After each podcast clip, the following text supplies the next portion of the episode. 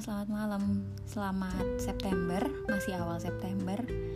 Selamat malam untuk pendengar yang baru-baru ini saya baru tahu ada beberapa pendengar yang ternyata mengetahui saya in real life. So thank you for your consideration listening to this podcast. Oke. Okay. Um, sebenarnya malam ini kayak saya pengen cerita aja sih, cerita menceritakan curhatan yang dulu dirasa di 3 September beberapa hari yang lalu mengenai apa yang saya rasakan. Jadi ada satu konflik nggak konflik sih ada satu hal yang baru di PPI IAUM tempat di mana saya membersamai teman-teman semua. Um, di mana PPI kami itu karena kampus Islam asasnya Islam uh, banyak ideologi-ideologi yang perlu dijalankan citra-citra yang perlu dijaga segala hal yang perlu dilindungi agar nggak ke mana-mana dan nggak nakal-nakal gitu kan karena in a way benar adanya bahwa bahwa kita semua dalam perang, kita semua dalam sesuatu yang diperjuangkan. Artinya kalau misalkan memang Islam yang mau kita perjuangkan, kita harus deny sesuatu yang decline dari Islam gitu. Namun uh, menariknya di sini adalah di PPI yang sekarang aku bersamai itu ada ih nggak konsisten ya aku sama saya but it's okay. Jadi di PPI yang sedang aku bersamai ini tuh aku ingin menerapkan sistem yang lebih kekeluargaan sih. Jadi lebih terbuka lebih inklusif lebih ramah terhadap teman-teman semua. Artinya ketika teman-teman melakukan program kerja yang mereka lakukan mereka bisa kayak exploring what they want exploring their interest. Dan dengan itu mereka bisa kayak lebih hidup dalam menjalankan program ter kerja tersebut gitu jadi bukan bukan melakukannya karena itu diminta tapi melakukannya ya karena memang itu diminta tapi di sisi lain mereka bisa hidup di dalamnya gitu. Kemudian kasusnya terjadi karena salah satu pembicara yang kami undang di acara itu sebenarnya nggak apa-apa sih kayak normal orangnya normal sesuai pada um, segmentasinya sesuai sama apa referensinya. Artinya karena kita kala itu membahas tentang um, dunia kreatif industri kreatif ya kita memanggil orang yang sesuai dengan uh, dengan pembahasan itu dengan la, la, ranah itu dan capable di, di bidang itu kayak gitu. Cuman karena appearance-nya orang ini itu agak berbeda dari orang-orang Islam pada umumnya karena memang dia bukan orang Islam uh, dan dan kulitnya itu kok kulit sih? Maksudnya dia ditato gitu. Terus dia juga ditindik gitu kan. Dan kala itu dia posting story di akun Instagramnya dan membuat um, beberapa pihak itu kayak geger banget gitu gara-gara ini apa nih? Keluar keluar dari citra PP ini gitu kan.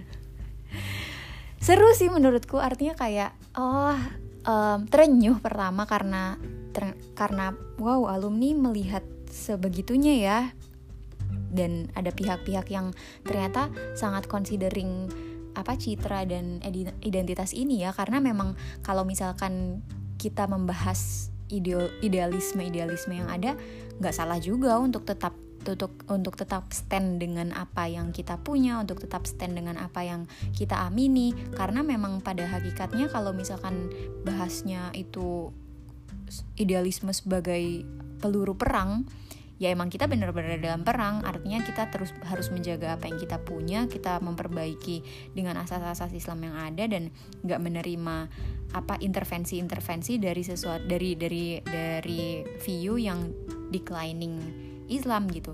Cuman di situ di sini tuh konsiderasiku adalah memang speaker-speaker ini decline sama terminologi Islam gitu kan sebenarnya nggak juga gitu kan. Cuman memang appearance-nya jadi masalah gitu. Kemudian diangkatlah itu isu. Semuanya itu harus holistik gitu. Artinya kalau kita kalau kita secara asas sudah Islam ya semuanya harus Islam gitu. Appearance juga yang benar gini gini gini gini lalalili gitu.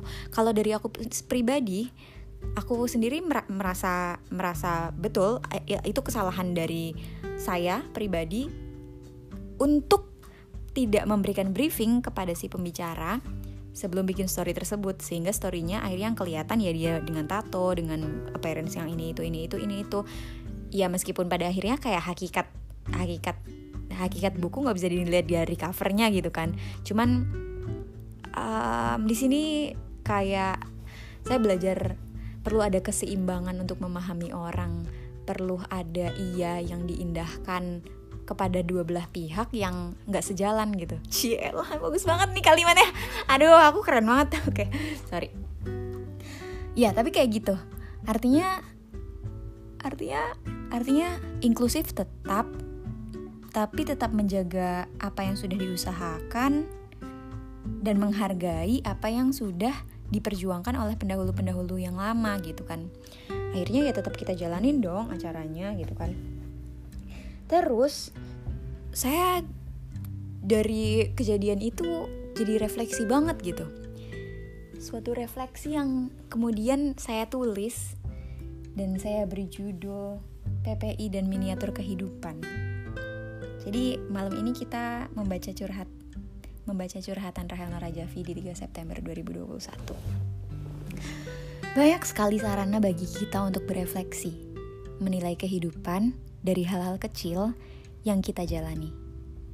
Memahami jalannya takdir Tuhan dari perintilan-perintilan sederhana yang lewat di hal-hal keseharian. Banyak sekali ternyata hal-hal sehari-hari yang bisa menjadi kaca. Kaca untuk melihat masa depan itu kayak gini loh jalannya. Atau ini polanya, kamu belajar dari ini ya. Menarik sekali. Beberapa menit lalu, saya mulai nulis ini, nulis curhatan itu. Saya masih emosi, tapi keskip ngechat Rafif, salah satu teman saya yang lagi emosi juga.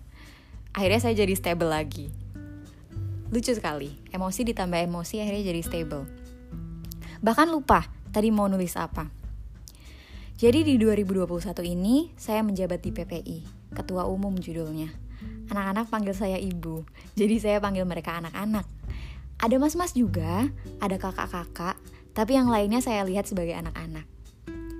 Hidup selama hampir setahun bersama PPI memberikan saya sangat banyak gambaran kehidupan. Gambaran tentang bagaimana mengurus anak malah. Ya, meskipun sampai saat ini nikah belum jadi opsi, tapi ini menarik sekali.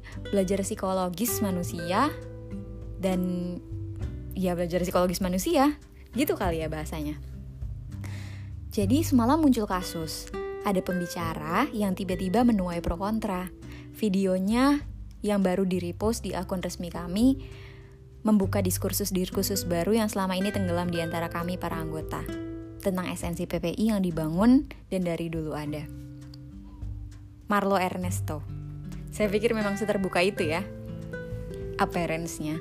Tapi apa salahnya juga memberikan kesempatan untuk mahasiswa yang punya segmentasi beda, ya kan? Saya begitu mikirnya. Kemudian tiba-tiba si sok beranalogi Rahel Narajavi muncul. Saya langsung merefleksi. Begini kali ya jadi ibu. Kita dihadapkan pada anak yang ngerengek minta beli kopi kopi eh, nggak uh, tahu kenapa kopi tapi saya pilih kopi kopi baru yang baru aja launching juga di Solo ini saya tinggal di Solo kopi yang nationally qualified dan dicari banyak orang maka saya sebagai ibu pun excited untuk melihatnya meskipun saya bukan penggiat kopi amat dan ketika brand itu exposure di Solo kota saya ikut semangat semangat dan menyemangati anak saya buat siap-siap antri untuk beli si itu kopi. Sampai saat udah di depan toko, saya baru tahu kalau baristanya pakai tato. Tato dan tindik. Duh. Jadi inget banget nih saya marah-marahin mas-mas martabak depan Kurnia yang jualan martabak pakai baju baju terus bergambar metal nudity gitu. Pas itu bener saya marah. Saya tegur dan gak bisa toleransi sama sekali. Bahkan sampai sekarang. Sampai sekarang tuh kalau mas-masnya saya datengin dia kayak berubah mood gitu kalau saya yang beli. Tapi sekarang ya kan saya ibu yang berbeda cile mempelajari bahwa esensi akan sesuatu ya akan stay di situ terlepas penampilan si penjual martabak atau barista kopi yang tadi. Ya meskipun menilai sesuatu secara holistik akan penting juga tapi duh gimana ya? Well di analogi yang saya buat-buat itu, saya berhenti sebentar karena mendadak uh, si teman saya yang agamis sekali. Itu analogi ini ya, uh, cerita yang tadi. Karena mendadak si teman saya yang agamis sekali dan gak deket-deket amat nelpon video call. Dia lihat saya ada di depan coffee shop dan kelihatan juga itu si mas-mas barista bertato dan bertindik. Mendadak dia langsung marah-marah minta kami untuk gak ikut dan gak usah beli aja. Pasti akan berpengaruh negatif. Tidak esensial, sangat gak islami untuk belanja di toko yang penjualnya aja gak punya nilai-nilai agama. Anak saya yang udah bisa mikir juga itu alhamdulillahnya nggak denger. Tapi lihat mata dia yang berbinar-binar nunggu antrean bikin saya nggak bisa mendadak cancel dong request dia untuk kopi ini. Dia polos, polos dan tulus. Sudah memohon waktu dari dulu, dari dulu hari ke saya buat dapat kesempatan milih apa yang dia suka. Dan milih kopi juga bukan hal yang langgar agama. Saya yang di awal udah ngebolehin ikut seneng bola tapi taunya jadi begini gitu mendadak ada yang telepon mendadak ada yang ngomel mendadak ada yang ingin kalau di cancel aja beli kopinya. Akhirnya saya jadi perang sama diri sendiri. Yang perlu itu apa? Yang jadi masalah itu apa? Kopi atau tatonya? Duh kemudian saya mikir lagi sikap dalam menjalani hidup itu gimana? Sempurna dengan ion positif semua atau balance dengan sesekali ada ion negatif. Ah, tapi masa saya memperjuangkan ion negatif juga? Eh sebentar. Tapi emang beli kopi di barista bertato itu ion negatif. Oh, saya jadi ingat satu lagi. Kemarin saya recall nonton Avatar The Last Airbender dan itu satu masa pas Eng nolak buat buka cakra terakhir karena nggak bisa ninggalin memorinya tentang Katara. Padahal cakra itu tuh bakal ngasih dia akses buat masuk ke dunia avatar gitu, kekuatan terbesar di alam. Dan apa ya, akses langsung buat dapat mukjizat Allah kali ya kalau implementasinya kalau di dunia Islam. Terus di avatar yang ini uh, si yang nolak kan terus dia nyesel nyesel karena nolak kesempurnaan itu lalu curhat ke General Airoh dan bilang apa salahnya sih buat milih Katara ketimbang kesempurnaan Avatar itu? Dan dengan bijaknya si General Airoh bilang, um, jadi bahasanya gini, perfection and power are overrated. I think you were very wise to choose happiness and love. Wow, sialan. Kenapa saya malah banyak belajar esensi Islam yang hangat dan dan dekat dan dan fleksibel dan sederhana dan nggak nggak berapi-api gitu. Malah dari film-film barat yang remeh-temeh. Tapi nggak apa-apa malah asik ya suatu pembuktian kalau Allah memang di mana-mana, Islam ada di mana-mana, rahmatnya ada di mana-mana, dan kamu nggak perlu melulu kaku sama apa-apa yang disampaikan oleh the so-called ulama itu. Whoops, Rahel, malah nyerempet-nyerempet. Oke, okay, balik lagi ke posisi saya di depan shop, mandangin, mandangin anak saya yang udah masuk antrean. Akhirnya habis berperang dengan dilema-dilema tentang harus bergerak idealis atau realistis ya. Saya uh, sekali ini kasih kesempatan buat si anak uh, untuk beli kopi itu. Ya setelah mengkonsiderasikan juga toh kopinya halal juga dan gak haram. Semuanya cuman di masalah si barista. Mungkin baristanya nggak pakai basmalah cuman gimana ya? Anyway, mendapati bahwa pembelian kopi di barista bertato ini akhirnya menuai pro dan kontra, yang saya pelajari adalah, nak, cielah, nak, besok-besok ini jadi pelajaran ya buat kita. Barangkali ada kali ya kopi yang baristanya nggak aneh-aneh, nggak tatoan atau nggak tindikan kan lumayan juga ya. Oh atau gini nak, besok uh, kita cari tanggal kosong, terus kita nanti bikin trip keliling gitu keliling Jogja lah. Terus cari preferensi kopi yang lain. Gitu.